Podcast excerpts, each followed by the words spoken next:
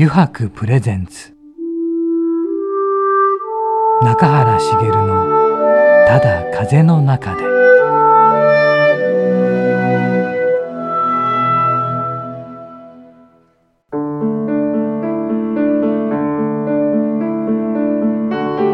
皆さんこんにちは。声優の中原茂です。中原茂のただ風の中で、えー今回もですね横浜駅から徒歩10分ほどのところにあります。湯泊横浜本店よりお送りしていきます。さて今回のお客様なんですがねデザインプロデュース会社セメントプロデュースデザイン代表の金谷勉さんです。さて中原くんはいはい。金谷さんとはこでってやつですよね。それがですね、さっき実は金谷さんと喋ってたんですけど、うんうん。あんまり思い出せないですよね。あの確実に言えるのは、うんあのーゆり圭一郎さんを介して、ん。ええあのご紹介いただいたのは覚えてるんですけど、あのそこだけは覚えてるんですけど、ん。ただ詳細がちょっとふわふわしすぎていて あのあれがここだったっけなあっちだったっけなであの全然噛み合ってなかったっていうような感じでした。まあまたそこら辺も探りつつ、はいうんいろんなお話を聞いていきましょうかね。はいでは早速お話をね聞いていきましょう。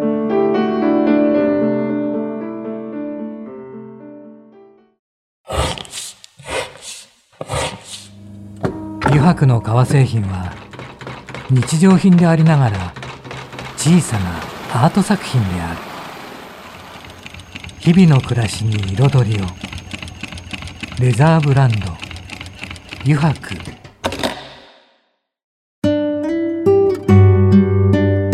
油白プレゼンツ。中原茂の「ただ風の中で」では早速お迎えしましょう。デザインプロデュース会社セメントプロデュースデザイン代表の金谷勉さんです。金谷さん今日よろしくお願いいたしお願ますいします。よろしくお願いします。いやーありがとうございます。はじめましてですはじめまして。はじめましてはい。なんかいろいろね、あの収録が始まる前に 話をしていただいて。そうですね。あの昔はい。どちらでお会いしたかも僕はなんとなくあの、はい。さっきのゆり以前ね、出演されたゆり慶長さん、バックデザイナーの方とはい。多分三何人かでご一緒紹介してたんじゃない。だったのかな。ちょっとちょっとそこだけいやちょっとわあんまり覚えてないんですよ。でも金谷さんという存在はすごく覚えていて、なるほど。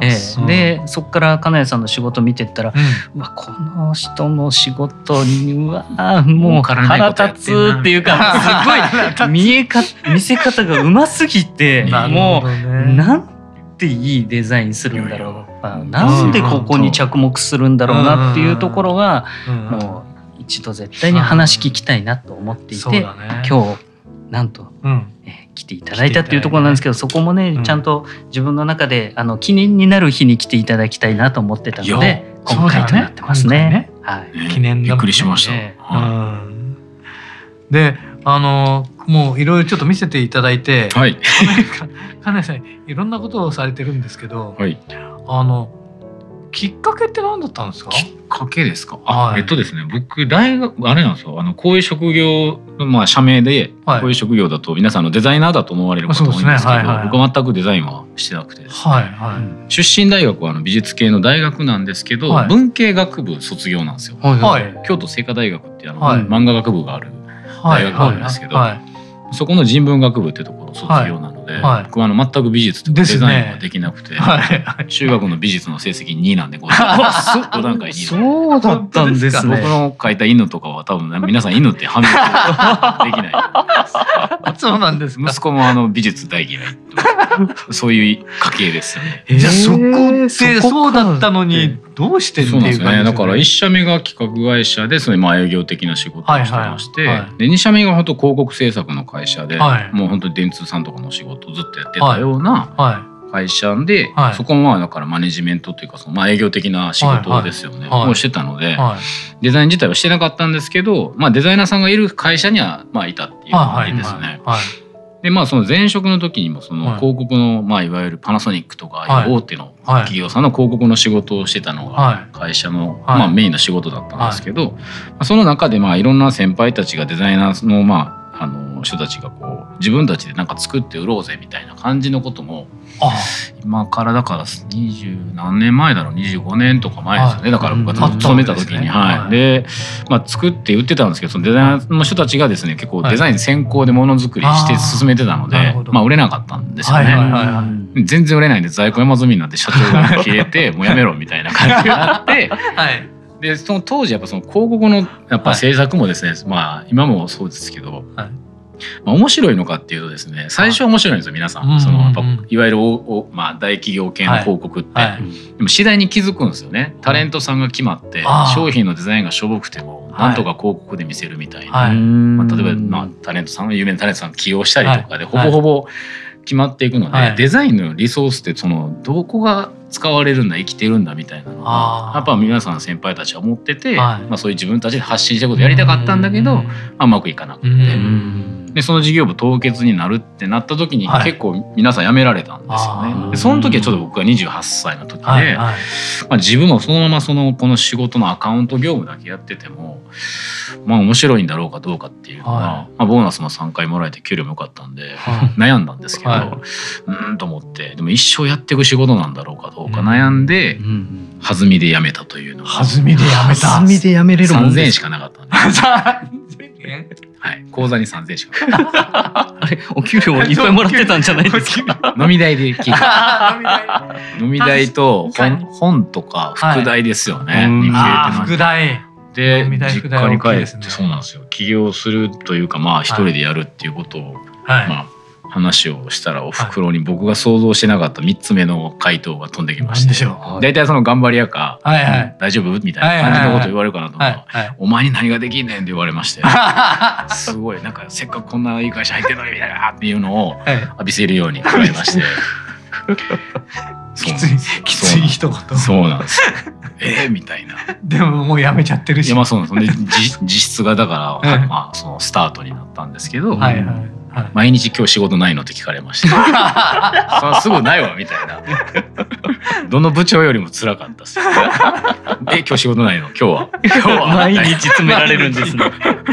でその日々からはい。その立ち上げるっていうことに行くわけですよね。まあ、立ち上げてるという感じでもないですよね、当時一人なんで。まああーそれでまあその、まあ、前職の先輩たちもデザインされる方も、まあ、もちろん独立されてる方もいらっしゃったんで、はい。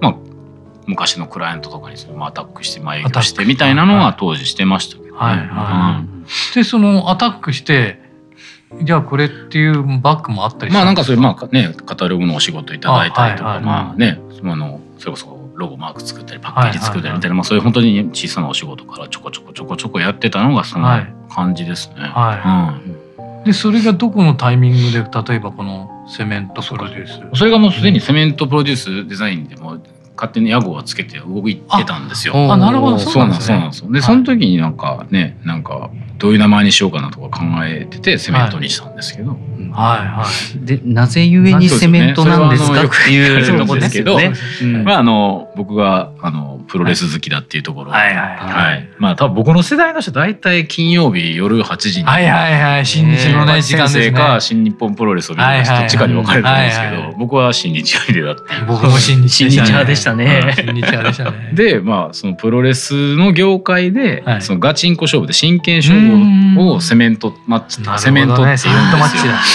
なのであのまあ真剣にそういうデザインプロデュースをする会社というのをなるほど。まあ、えというよりもあのセメントっていうか、まあ、皆さんが知ってる名前を付けたかったのがあって僕は2社勤めた会社で大体ねこうデザイン会社って横文字系のカタカナ文字多いじゃないですか。はいはいで領収もらう時に一回一回「え？っ?」て聞かれるのがすごく嫌で。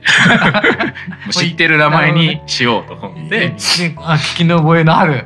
で、まあ、セメントっていう名前にしたんですけど、はいはうん。まあ、でも当時本当にねどうなるかも全然社員もいるわけでもないですし、うんはいはい。事務所もないですし、はい。まあ、仕事もないやったらねなんかどうなるかもわからない状況ではありましたけど、いはい。ね、なんか今は23年目なんだなと思ってこのそうですね。原稿を見て。23年目。そこからってことですよね。そうっすね。でもどこかで転機が訪れるわけですよねこれきっと。いやまあでも本当にずっと浮き沈み浮き沈みありましたね。はい。本当に。でもうん。どっかから一人ではなくなる時が。そうですまああの前職から一人来てもらったりとか、はいまあ、知り合いの子が入ってきたりとはいはい。かっていう感じですよね。だからはい当時はそんなまあなんか今みたいにこう保険完備してどうかっていうかそんなことにも全然はい余裕もかんねなくなってましたよね、はい。皆さんまあ起業された方は今はい。IT 系企業さんはまた違うかもしれないですけどうん。当時僕らとしたらもう本当にそんな、はい。もうなんでしょうねもうドラゴンクエストの世界ですよね。最初は木の棒みたいなしか。ないですよね、はい、靴も履いてないしみたいな、はい、靴買うお金が片足買ってみたいなそんなんですよねだから。だって PC 買うのもだってそれこそお金ないんで、1台を2人で使おうみたいな、わけわからんですよね今の状態から考えるとね。はい でまあその時に、はい。そのまあ請負しながら、はい。やっぱりその請負の仕事って基本的にはまあ前職も前々職もそうなんですけど、はい。結局お客さんの表現物なんで、はいはい。自分たちの作品っていう言い方ではないんですけど、はいその営業していくのがなかなかこう難しいよなと思ってて、で自分としてはなんかそのやっぱり自分たちで何か考えて作ったものなんか前職でその凍結された事業の、うん。まあ、欠点というか弱点は多分そういったデザインのリソースだけでやっててもうまくいかないなというのを思ってたので、まあ、そこでなんかあの自分たちで、まあ、何でもいいんでとにかく作ってやろうと思って、うんなんでもう T シャツでもポストカードでも何でもよかったんですけど、はいはい。とにかくまあ自分たちの仕事を売り込むためのツールがないんで,、でまあ、商品作ろうと思って作ったのがそのクリップだったんですけどニうクリちゃんんはいあのニコちゃんああニコちゃんマークのはいはい。ありますね。それを作ったのが本当でも最初で。最初ですか？でそれがもうどえらいやっぱ失敗をしましあ そうなんですね。た。いやっていうのがはい。あの今までそのはい。さっきも言いましたけど、勤めた会社で商品作ったことがないあわけはいはい。ですよね。はい。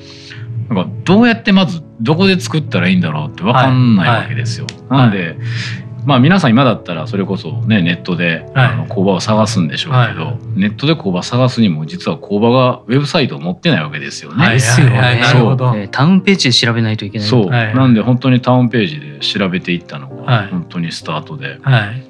なんかそこからだから今度工場もね電話番号と住所しか書いてないじゃないですか、はいはいはい。まあ、社長さんがどんな人でとかもわからないし、うん全然知らんままスタートしたのが本当に。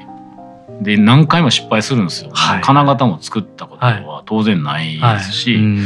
まあ、どんなふうにどこでみんなが作ってるかも知らないので、はい。まあ、要はうまくいかないんですよ、はねいはい。でまた金型代変えないと変わらないといけないとかなんとかってこう言われて、はい。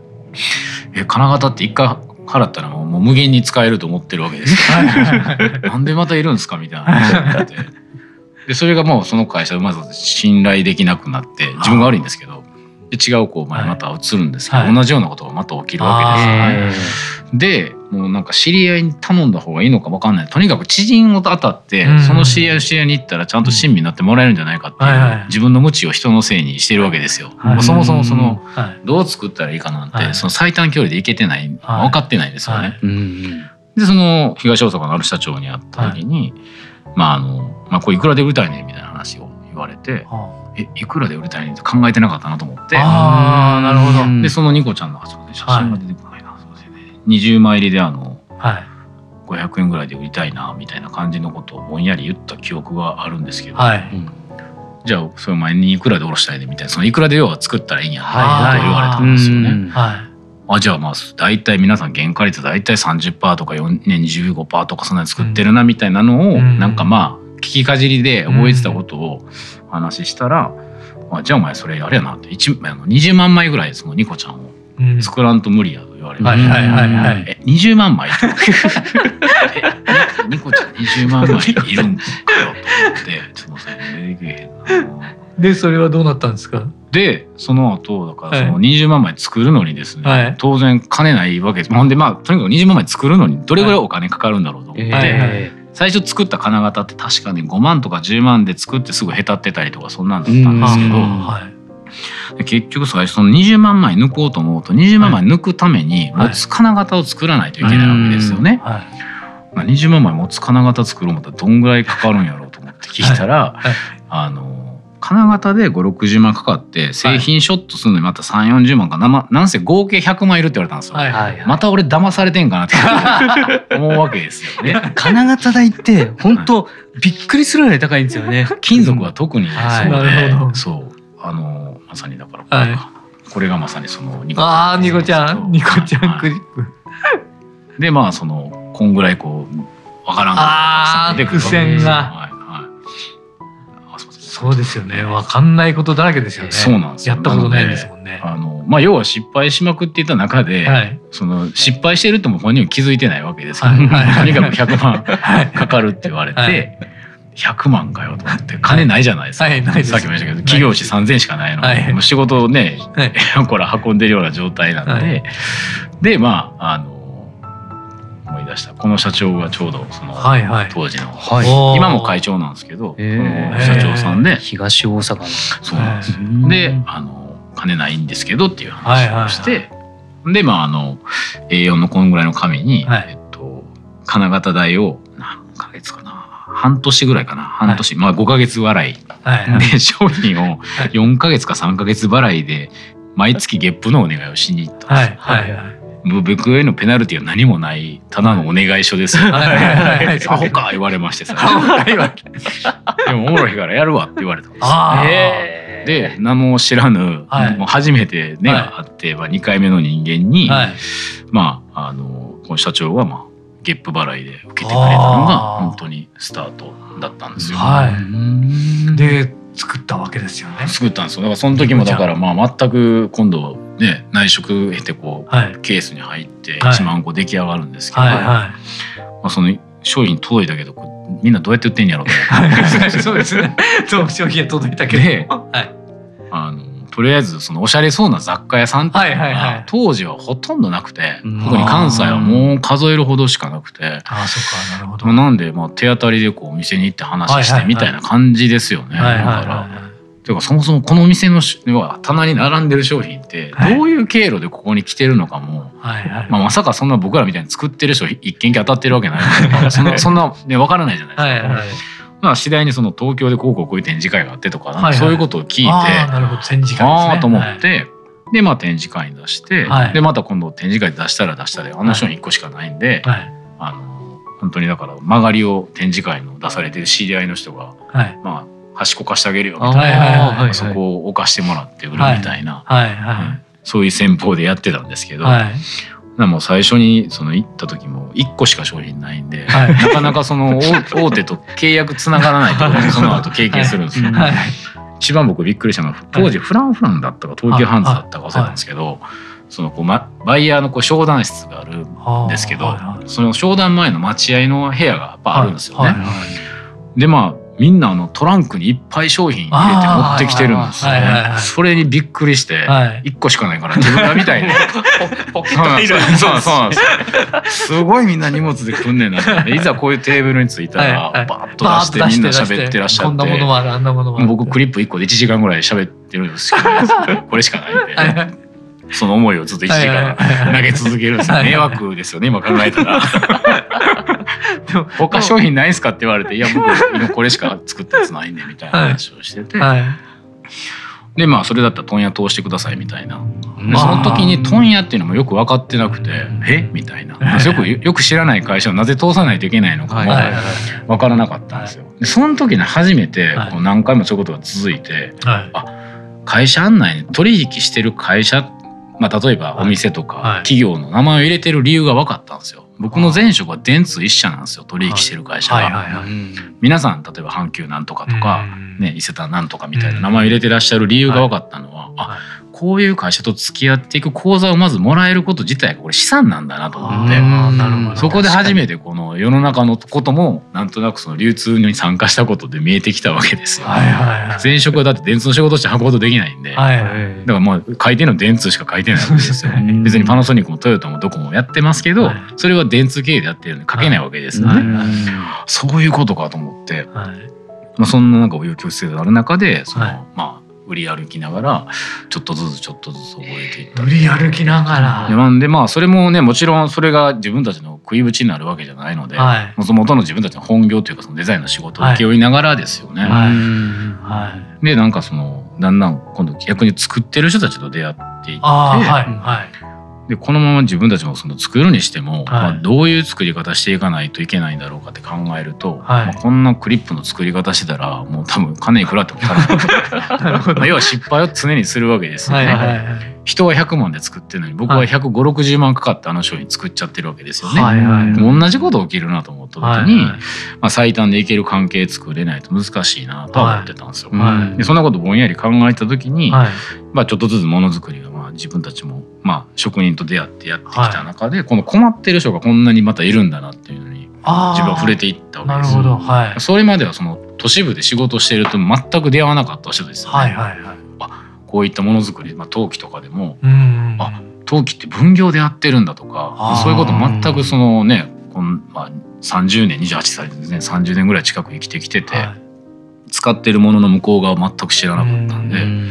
結構驚きだったんですよね。はいはでまあ当然ね中国の商品がたくさん入ってきて大変だっていうのもなんとなくねそのメディアからの僕らも情報では知ってましたけど、はい。あこういうことがもう来てるんだなっていうのをその時思って、いはい。でどうせ作るんだったらもうう顔の見えるそういう人たちと一緒にやったらいいじゃないかって思ったのが本当にスタートでそれを事業化するっていうよりはむしろその僕らの、まあ、仕事としてもやっていきたい時に、はい。そういった人たちとどうせやるんだったらやった方がいいよなっていうのがもう最初のきっかけですね。うん。なるほど。でそれをちょっとやってた時に、はい。多分35歳か6歳か忘れたですね。何歳かな。ガイアの夜景に初めて僕らはいはい。出させていただいたのがメディアの本当に初めての。はい。うん。でその時に僕もびっくりして「えはい。ガイアの夜景」みたいな話はい。でやっぱり当然我らがやってる本業ではなくてその自分らがサイドでやってたそのものづくりの、はい。はい。まあ、やっぱりあのお手伝いしてることが、まあ、注目されたことうんがきっかけでうん。一気にそのいろんな町工場の方々とのつながりがまあ増えていったのがちょうど30代ぐらいですね。だからちょうど起業して10年目ぐらいの時ですよね。ね。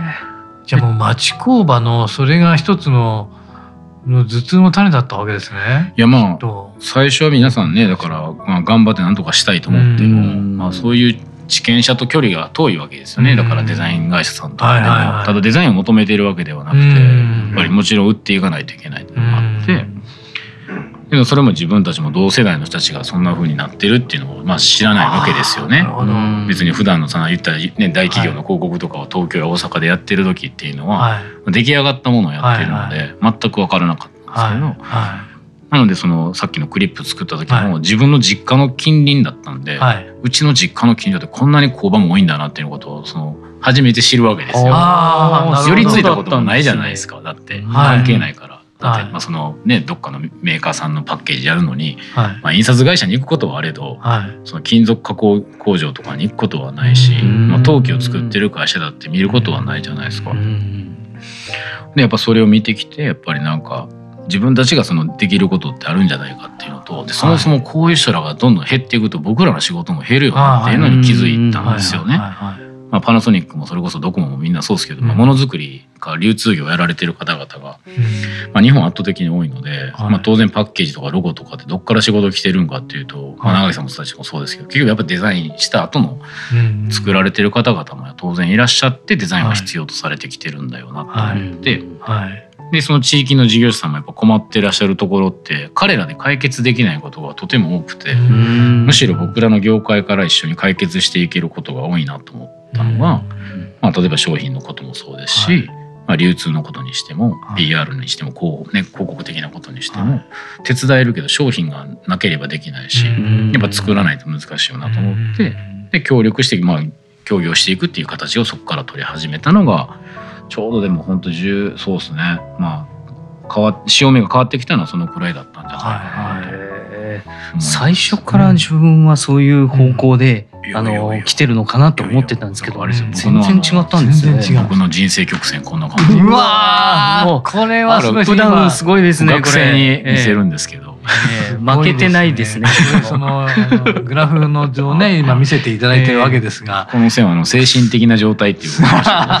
お金的なことよりは、はい精神状態を。こんな感いやー、はあそのグラフにするの面白いですね。すごいですよね。一目瞭然というかね、え。なんかね、はい、学生にともに見せるんですけど、はい。うんわかりました。ちょっとね、はい。時間が来てしまいましたので、ねまたちょっとこの続きはね、ね 細かくまた聞いていただきたいですけど、前半戦はい。なかなかこの前半戦とこの今のグラフ、はい。すごかったね、中井くんね。いやーちょっと自分のグラフも絶対作ろうと思いますねこれ。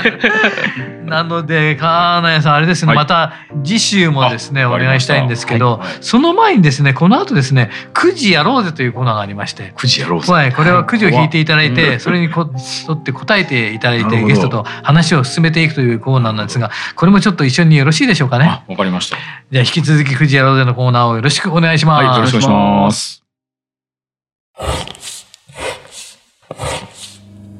油白の革製品は日常品でありながら小さなアート作品である。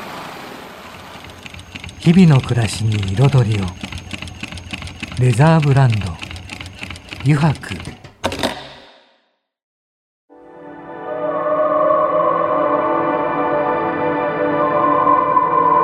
油白プレゼンツ。中原茂の「ただ風の中で」さてここからの時間はですね9時に書かれた質問に沿ってゲストの方とトークをしていこうと思います。9時やろうぜのコーナーです。では金谷さん早速ですが9時がありますので1枚引いてください。お願いします。ドキドキする 時々ねえなんかとんでもないのがあるんで。とんでもないの来たら面白いですとんでもないのがね。来たかはい今後何かチャレンジしたいことまたは克服したいことはありますか？なんかあの、はい。ちょうど今始めてるところではあるんですけど、はいはえっとまた真面目な話になりますけど、はい。このコロナ禍でやっぱり皆さんね、はい。い、ろんなところで苦しんでいらっしゃる方多いんですけど、京都の工芸の職人たちもこう約はい2万人ぐらい工芸の従事者者がいるんですけど、はいはい。その中の10%ぐらいの人たちってコロナ前より売り上げ上げてるんですよね。おー。そうなんですね。すごい。で実は僕そのまあこのまあものづくりずっとやってきて販売したりとかの関係している状況で、はい。まあ長垣さんも一緒だと思うんですけど、まあ、百貨店とか、はい。いまあ、いわゆる専門店とか、はい。いわゆるこの省流って言われてる今までのものを売り買いしていく流れって、まあ、あの従来のなんかそういう道って全然変わってないんですよね。うん。まあ、その e コマースが出たりとかもちろんはい。D2C とか、あの言われるものが出てきてますけど、はい。はい。まあ、一向にそのなんかねポップアップストアに出してうん。売れたか売れなかったはい終わりみたいなうん。なんかこうみんなで協力してこう製造業を支えるような、まあ、売り場ともっとこうどういったんですかスクラムを組めるような関係づくりってできていかないんだろうかっていうのと、どういうものづくりはうまくいってどういうものづくりはうまくいかないのかっていうのをもう少しそのデータ的なところでこうリサーチできないかなと思っててでそのコロナの時にそういったやっぱりはい。職人たちでやっぱ売り上げてる人たちはやっぱりいらっしゃって。うん。でそれやっぱちょっとずつ調べていくと、はい。なんとなくやっぱ共通しているのはやっぱりこれまでの従来のやっぱやり方とかうん。考え方とか、まあ、動き方をやっぱチューニングしていった人たちはうん。変わってるんだなって感じたんですよはいはいね。まあ、その一つは SNS の発信もあるんですけど、はい。意外とだから面白いのはこのか面白くはないですけどこの各地で老舗ではい。なんか100年200年やってるような会社ほどはい。SNS のフォロワー数が100人しかいないとかうん。200人しかいませんみたいな人意外と多いんですよ。はいはい。でそれがコロナで顕著になって、はい。観光客来なくなった人はい。が来なくなったんで、その200人しかいなかった200年の会社みんなしんどいんですよ。うん。ところがそういうお店がない人たちだったり個人で活動されてるような人ほど実は SNS で発信してたりとか、うん。まあ、要は少し、まあ、タッチポイントを増やしていくことで流れが変わってきてるんだなっていうのを感じて、はいはいで今そのビッグデータみたいな感じでやられてる一方ではい。マーケのような、ね、考え方もあって、はで自分たちの今まで作った商品僕一回大学の先生と一緒にちょっと共著で論文書いてるんですけど、はい。まあ、これまで出した商品と事業者とはい。何がうまくいった人は比較的その有効な、まあ、状況になってるのか、有料な状況になってるのかっていうことをかん、まあ、調べたくて。はい。めちゃくちゃ難しいんですけど FSQCA っていうその重回帰分析っていう分析があるんですけど、はい。ちょっと見せてもらい。要は、はい。あの12項目ぐらい出して、はい。はい。あのどういう人がうまくいってんのかっていうのを、はい。あの調べた論文で、はい。まあ、それはあのネットにも上がってるので見ていただけたらはい。いいと思いますけど、こんな今またそうなんですよ。パソコンで見せていただいてます。ごめんなさいごめんなさいね。まあ要はあの熱意があったからなのかとか、はいはい予算があったからとか技術力が高いから生産力が高い素材力がいいとか、はい。まあ、そういうことを12項目の要素を各5段階で分析して、はい。その資料を作っていったんですよ。要はどういう要素を満たしている人が、あまあ、ものづくりの中業界でうまくいってる人たちなのかっていいうのを調べていけば、はい。まあ、逆に苦しんでる人はどこを補強したらいいの？かをしていかないと、まあ、この20年ずっとものの売り買いしてきて、いはい。もっとよくしていこうと思ったらどうしたらいいのかなってすごはい。くやっぱり自分は悩んではいまして。はい。例えばその僕も制御をしてるわけじゃなくて家がそのね別にはい。陶器屋さんであるとか、はい職人がいるとかではないので、まあ、どの仕事もやろうと思ってできるんですけど、はい。苦しんでる人たちってその仕事をずっと続けていかないといけないっていう状況があるので、うまくするにはどうしたらいいかっていうことをもう少し分析できないかなっていう走りでこれ実は論文を書いたんですよ。あ書いたんですね。それはあうのわ同志社大学の先生とちょっとお願いしたんですけど、はというのがこの分分析のあの計算式ってやっぱあの民間の PC でできないんですよ。なのでは大学の先生にそのたまたま前職の先輩が、はい。前職の先輩が同志社大学ではい。あの教授を助教をやられてて、はい。准教授やられてて、でちょうどまあそういったマーケのことを研究されてる方だったので、で実際彼らも研究したいんですけど実は一番肝心な資料が入手に入らないんでこういった分析できないんですよ。はあ。売上データなんですけど売上データって誰しも公開したがらないので、はい。はい。はい。やっぱりそこの詰めができないんですよ。状況だけを判断するっていうやっぱりうん。マーケットってそこの数字が絶対いるので、うん。うちは売上個数全部売上のデータも出す代わりに研究してほしいって話をして、その代わりこれ今日ちょっと論文書かしてねって言われて、はい。分かりましたって言って出して面白かったんです。データはこういうふうに出てきたんですけど。これまたすごいな。そうなんですよ。分からんでしょこのこえの数字わからんですよ全くこの計算式みたいな。えへえ。でまあその計算式の結果出たのが、はい。パターン1が熱意と企画の程度が大切ってあ言ってで2は熱意と技術と企画。はなのでそのメディア露出をたくさんしてなくても販路がまあ多少少なかったとしても、い。はうまくいってるケースがあるんじゃないかっていうのが、まあ、うちの商品だけですけどうちの今まで出した商品のこのデータで出たんですよね。いなるほど。この先をもう一回僕は自分がやりたくて、はい。さっきの京都の話に戻ると、はい。実際その10%の人たちは、はいもう少しその要素分解していった時に、はい。何がやっぱ良かったのかっていうことをやっぱ単まあ研究したデータができれば、はい。まあ、もっとこの先はいけるんじゃないかなと思ってて。でそれを今僕は実は百貨店と専門店側の人にも同じ話をしてるんですよ。はいはいで実は百貨店ってそういったこの売上データがないんですよ。うん棚子が全部バラバラだから。あでか要はその誘惑さんは誘惑さんのレジでデータはあるんですけど、百貨店全体のデータってないんですよね。ないまあお客様のポイントカードぐらいのデータしかないんですよ。はいはいはい。ということは働いてる人の頭の中に入ってるんで、はい。それの吸い出しをするしかないなとて、うんはい。実は今それを百貨店側に言ってて。はい。でもう一個あの皆さんが知ってる T ポイントカードの、はいはい。あそこのデータを研究してる総研があるんですけど、はい。そこの人たちとも今仲良くさせてもらっててちょはっと飲みながらその、はい、こう CCC さんがどんな風なデータでやってるのかチラッと見せてもらったんですけど、あはい。なるほどと思って。は T ポイントまあちょっと脱線しますけど、はい。T ポイントカードって皆さん知ってると思うんですけど、はい。あのカードって1億5,000万円枚ぐらい世の中に動いてるんですよね。人口以上の数が。動いてるはいはいで多分1週間に1回以上使う人が4 5千万人ぐらいいるんだと思うんでそのデータ見てるとやっぱりねデータベースを元に作られたお店もあるでしょうし、はいはいはいはい。でも逆にそのどうやってそれを生かしたらものづくりに生かせるのかっていうのがそうなんですよその C さんたちは結構そのデータが結構がっつり持ってて。はい。ただ高級品はそんなまでやっぱり扱いされてるわけじゃないので、うん。ほとんどやっぱ日用品に近いものではあるんですけれど、はい。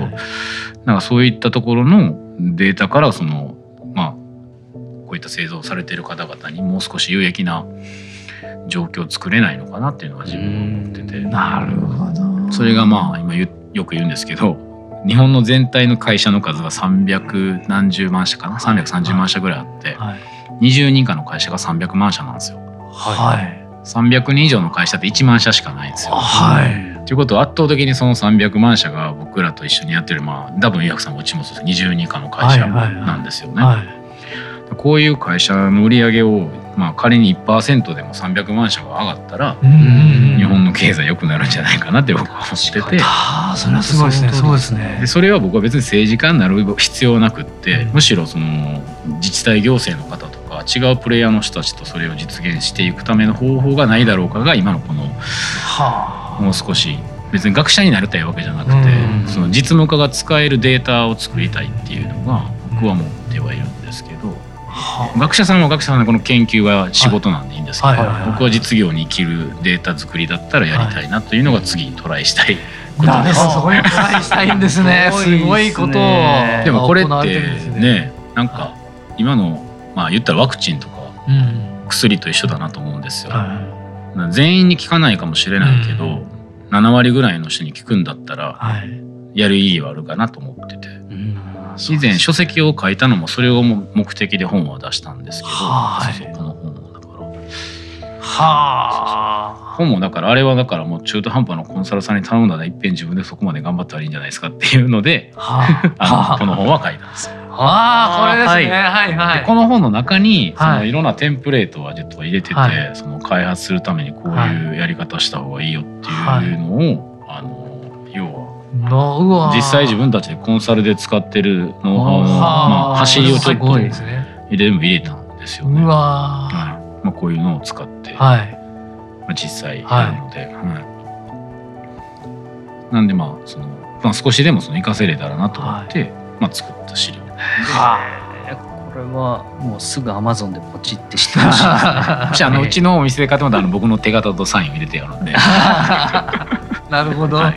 かりました、はじゃあちょっと続けてくじ引いていただいていいですか？すごいね。すごい。すごい。っすごい話の展開になってきて、すいません。あの起業したての金谷さんが今の金谷さん見たらびっくりする、ね、本当別人ですね。いやだって先生まずやると思ってなかったですしね。はいはい。はものづくりもここまで。そうですよね。はい。ものづくりもでもきっかけになったのは名古屋ロフトの人なんですけどきっかけというかその続けようと思ったのは、はい。はなんかその最初に営業行った時にそうはい。か思い出した、なんかいはい。あの当時デザイン会社さんがものづくりする結構、あのどういトレンドというかうん。結構当時は2000年最初の頃っていはい。ろんなクリエイターの人がものづくりしてたんですよ。へえそうなんですねで名古屋のロフトの営業行った時にその方に早川さんだったかな。その方に最初に言われたのはは「前さ一個だけ約束してくれるんだったらうちはあの商品並べる」って言われたんですよ。でその条件が「まあ、やめんなよ」って言われたんですよものづくりをって。前らさってそう言われたのが「お前らデザイナーとかクリエイターって飽きたらやめるだろ」って言われたんですよ。お店で売ってる人たちはその向こうにお客さんがいてその商品が好きだったら来年も明日も明後日も買いに来るんだよって言われたんですよ。はいはい。まあ辞めるんだったらいつか辞めるかもしれない。売り上げがどうたらこうたらで状況があるだろうけどはい。辞めるかもしれないけど今面白いからやってますって言うんだったら言ってくれって言われたんですよ。はいはいはい。うちは取引しないからって。ああなるほど。ねでもやるんって言うんだったら取引はするしただし辞めるのよそれは売る側の人のすごい本気を見て、まあ、分かりやすく言われたのはその手帳を言われたんですよね。あスケジュール帳とか毎年やっぱり欲しい人はそれを買うんだよ、はいはいでもお前らはなんか飽きたら辞めるんだよなって言われたんですよ。じゃあその飽きたって辞められた時にうん。ファンでずっと使ってた人たちは今年から違う手帳を買わないといけないわけですよね、うん。そういう人の気持ち考えたことあるかみたいなことを言われたのを思い出したんですけど。中垣君も同じようなことをね。ね。えまあそういう。同じような一言でやめずになんとか、ね、もう何度やめようかと思ったけどもその言葉があって、踏みとどまったって負けやみたいなこえと、それはでもなんかいい人と出会ったってことですよねまあ、その時に。ね初めてその作る側にいたので、はい。ね、そのまあその時はまだ自分たちお店を持ってなかったので、うん。なのであそうかと思って、はい忘れてたなっていうかその当然ですよね、うん。お店の向こう側にお客さんがいて、うん。僕らはお客さんって言ってるのはそのバイヤーさんなんですけど、その向こうに当然買ってくださる方がいるからはいはいはい商品は手にまあさらに並ぶわけですよ、はい。結構その本気トークに何年後お会いした時にも俺そんなん言ったっけ？とか言われたんですけど いやめっちゃ怖かったっすみたいな。初めてそういうのをバイヤーさんに言われたのが、はいはいはい。覚悟をなんか求められたみたいな、はいはいそういうノリでやってたらあかんねんなみたいな。その時初めてメーカー業というか方にでも出会いましたね。なかなかそんなの言ってくれる人いないんですよね。今ねそういう名物バイヤーがいないんですよ。やあっぱ僕らはそういう人たちに育てられたんですけど、はいはい。今のうちのスタッフ見てるとやっぱそういう名物バイヤーさんに育てられる、まあ、もらってるような感じは聞かないですね、うん逆に物をそんなにやっぱご存じない方がバぱりその仕事をされてる方もまあお店も増えたこともあるんでしょうけど、そうかそれはおお店に立つスタッフもそうですよね。いや川のこととか多分百貨店の人弟子とか言っても知らないじゃないですかわかんない昔の人は知ってましたよ。うん。はあ。10センチ角を弟子と言ってそれがこうでこうでみたいな。だからうん現場に行かれてた方は多かったと思いますけど、はいは今百貨店の人は違うような気が。もうほぼほぼパソコンと向き合ってるだけですからね。じゃあちょっとあはいはいすいません。忘れてましたね。ええ。忘れてたね。こっちね。すごいね。いきます出張の際には欠かせないおこだわりのアイテムまたはお気に入りアイテムを教えてください。ありますかなんか。そうですね。もうこれ僕事務所なんで。はい。そうです。あそれ事務所なんですね。これがもうすでに、はい。持ってるもんだと。結構いろいろ聞かれるんですけど、はいはい。最近作ってるのはこういうあのクリッパっていうのバッグを吊り下げる。あそれ同じのでもペンがありますよね。はい、これ実は、あの西陣織の引き箔って箔を作ってる職人にあ買ってもらったんですよ。白白だって。実は西陣織って皆さん帯で知ってらっしゃると思うんですけど、はいはい。はい帯を作る前の実は西陣織も分業でえだ。その箔を重ねて貼り合わせたものを細かく切って、はいはい。でそれを帯にするんですよ。うん。はい。でその帯にする前のシート状のものを貼ってもらって。る綺麗ですね。そういう工芸の職人にあつらいをお願いしているものを持ってたり。すごいこれもこの名刺ケースもあそれも名刺ケースです汚いあの穴だらけのこのなんでしょう。いいですね。これ実は270年前の木なんです。えーすごい。金閣寺の柱なんです。えあー。金閣寺の柱ですか？はい。ええ回収した時に出た柱が270年前のものをこの会社さんが名刺ケースにして。はあ。めっちゃおもろくないですか？いいですね。対に二度と作れないものですもんね。そうなんです。うん迷って迷って2個買ってしまいました。待って迷ったこれまああとはそうですね。これもそれもあのそうそう。これは隅田の70歳のおばあちゃまが作られてるんですけどこれえーあの飾り金具ってあのはい。おみこしとか神社仏閣の金属のはい部品を作られてる下請けの職人たちが作った名刺ケース。これ純銀であ純銀なんですか？純銀ですか？それ。1個手打ちなんですけど。えー手打ち？え10万円するんですけうどわすごい。10万円するんですけどえー。1個新橋のトイレでなくしてしまいまして。えー。なぜトイレ？居酒屋で酔っ払ってなくしてしまいまして。もう1個嫁に分からずに買いましたみたいわ からないな見つか見つかったの？って言われたからうんうんって言いました。すごい。もう1個買ったって言えなかったです。怖くて。えーこれすごいね。すごい。そういうものは結構カバンに多いこれすごい。重たいしねずっしり。ずっしり。これ綺麗だしすごい。あとまあとはあ手帳とかもそうです。銀って独特のこの手触りありますよね。その感じも、うん、はあいろいろ持ってますね。これは、はい。あのあれ？これあの基板を作ってるはいはいはい。会社が作った iPhone ケースなんですけど、これ山手線なんです。え山手先生よね。で東京駅が実は電波に反応して光るようになってて。えー、スマホって実はこの背中から電波常に出してるんですよ、はいはいその電波を拾って光るように設計して。てはあ今はい、そうなんですそうなんです。要は w i f i とかのアンテナを取りに行ってるんですよずっと。はあ。でその微弱電波を拾って光らせることを作ってこれ大阪の会社なんですけど。だからガンダムとかスター・ウォーズとかエヴァンゲリオンとか今中国でめちゃくちゃ売れてるはあ。でもこの基板の業界ではこの基板って実はもうローカルのわやっぱりもうもっと今はあのレベルの高い技術になってて、はい。これはもういわゆる伝統工芸的な技なんですよ。はあ。もう今もこんなんのでやってる基板の仕事はなくてもう直接のプリントするようになってるんで基板は、あはいはい。へまあ手作りでやってるとこもうない。うんなんでこういう商品になったっていう。えすごいですね。これ変態まあだからそういう人たちとつながりが増えてくるんではい面な白いんか工芸の職人たちになんか僕はなんかネットワークビジネスにはめられてるんじゃないだろうか あいつに言ったら買うよとかあいつに言ったら作るよみたいななんか回ってるんじゃないかなですね。いやーありがとうございました。は9時やろうぜのコーナーもなんかいつもと違うね。大きだったね。すごかったな。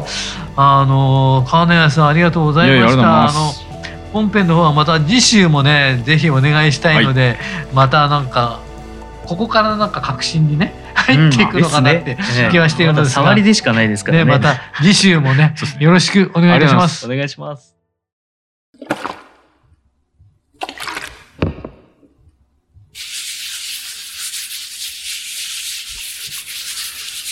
油白独自の手染めのグラデーションは川に新たな命を吹き込む。色とりどりの空の情景。青く深い海。誰もが感動するあの一瞬を閉じ込める。レザーブランド油白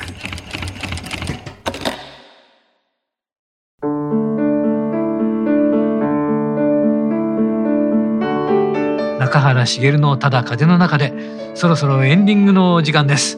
さてねいかがでしたでしょうかね。あそうそう皆さんあの自分もね 忘れてたんですがね今回がね99回目の放送になるんです。ということはそうですね来週100回を迎えます。